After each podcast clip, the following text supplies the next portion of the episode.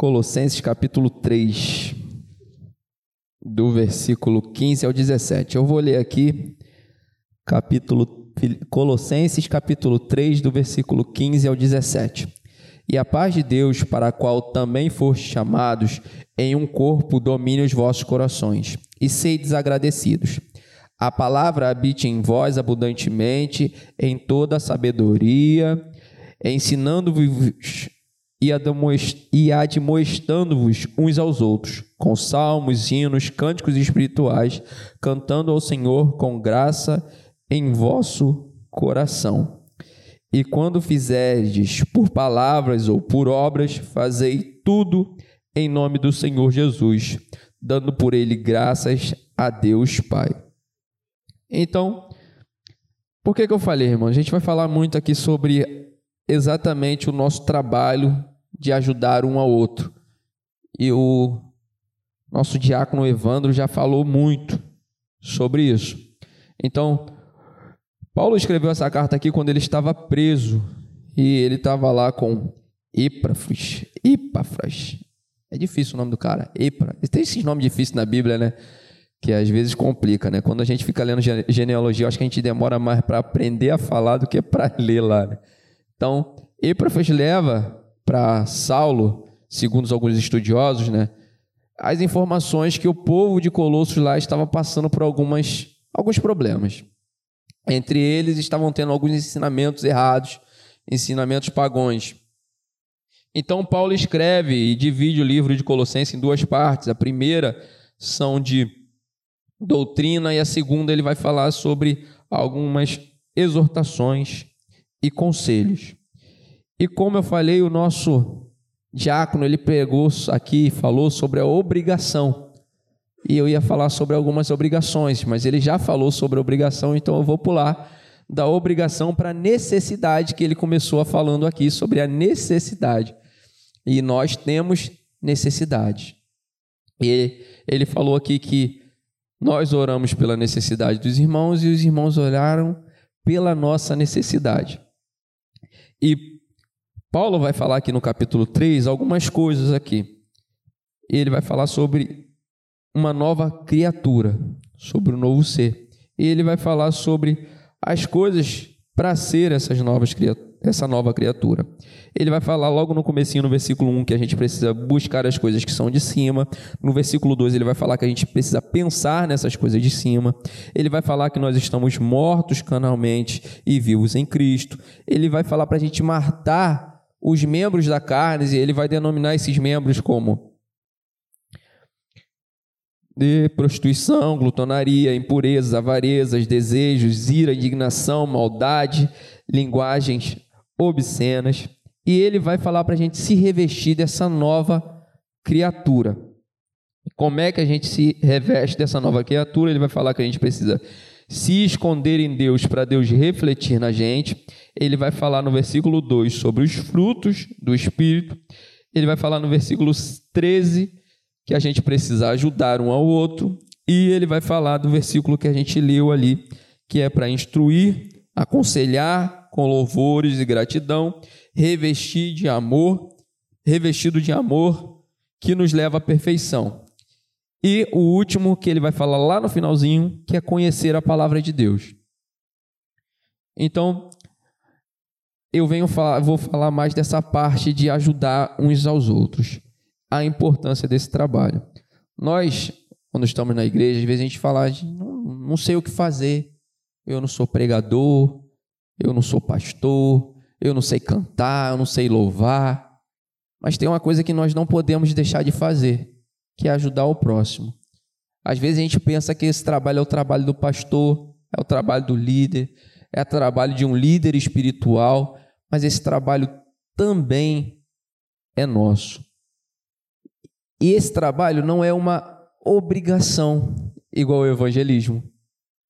Ele passou de obrigação e ele virou uma necessidade.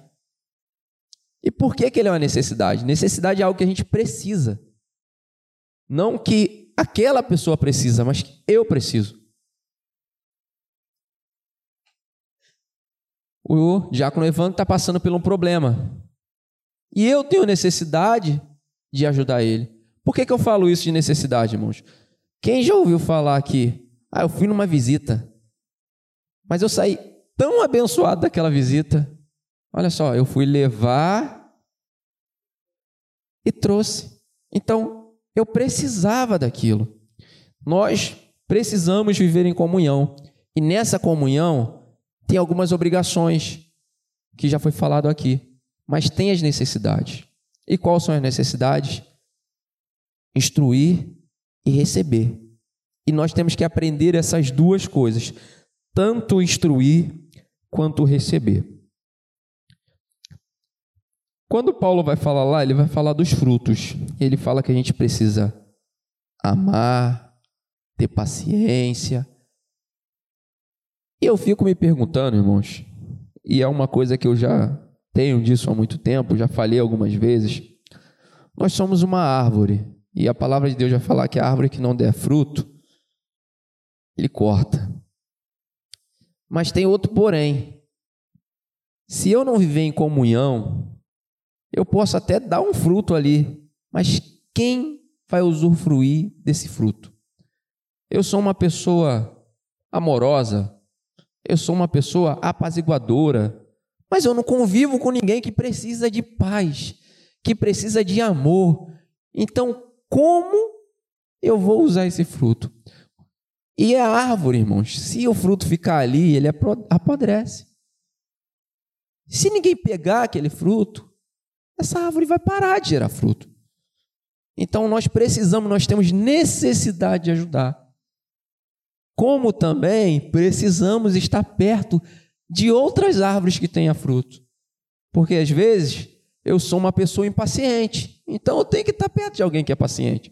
Eu sou uma pessoa estressada, então eu tenho que estar perto de alguém que é manso para mim se alimentar dessa mansidão. Então nós necessitamos disso. Nós necessitamos levar esse fruto e pegar esse fruto. Quando eu levo esse fruto, eu vou gerar mais fruto, e quando eu pego o fruto do meu irmão, ele também vai gerar mais fruto. Por isso que a gente fala que eu vou numa visita e saio de lá abençoado. O irmão estava precisando de alguma coisa, mas eu também estava precisando. E essa comunhão faz isso parecer extraordinário.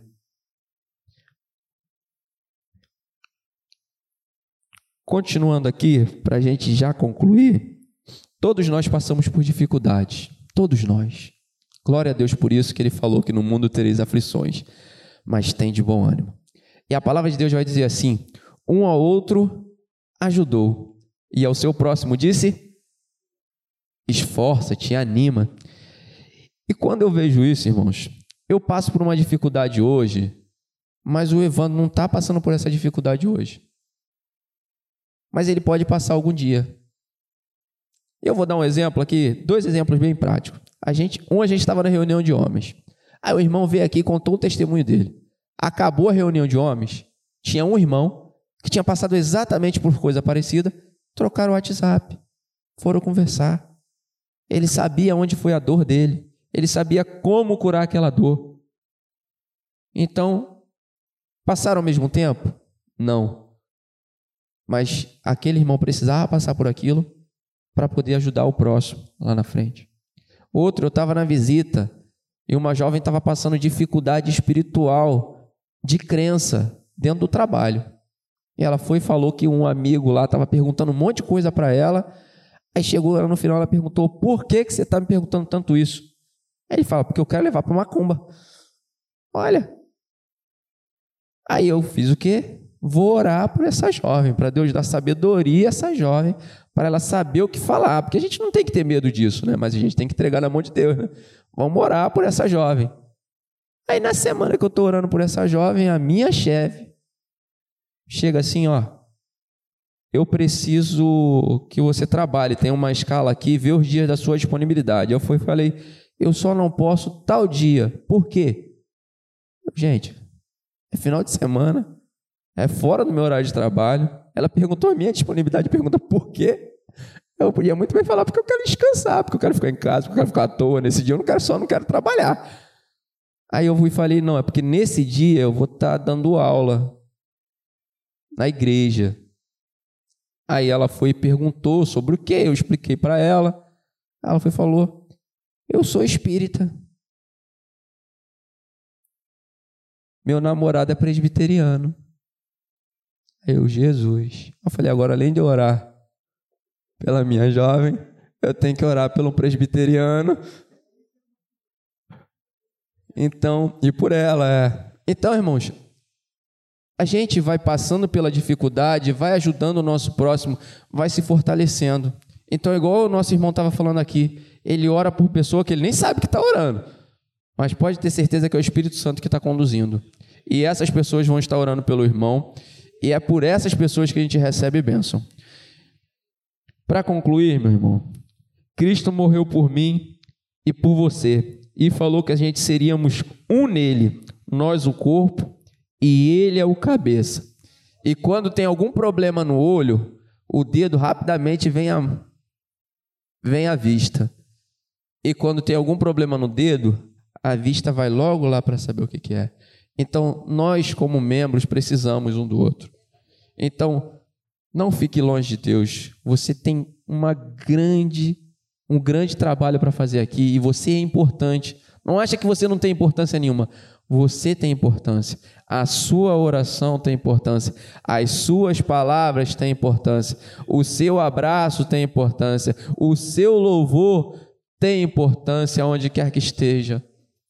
E a sua vida com Cristo vai fazer a diferença. Então, que sejamos cópia de Cristo nesse mundo, meus irmãos. E assim eu agradeço a minha rica oportunidade.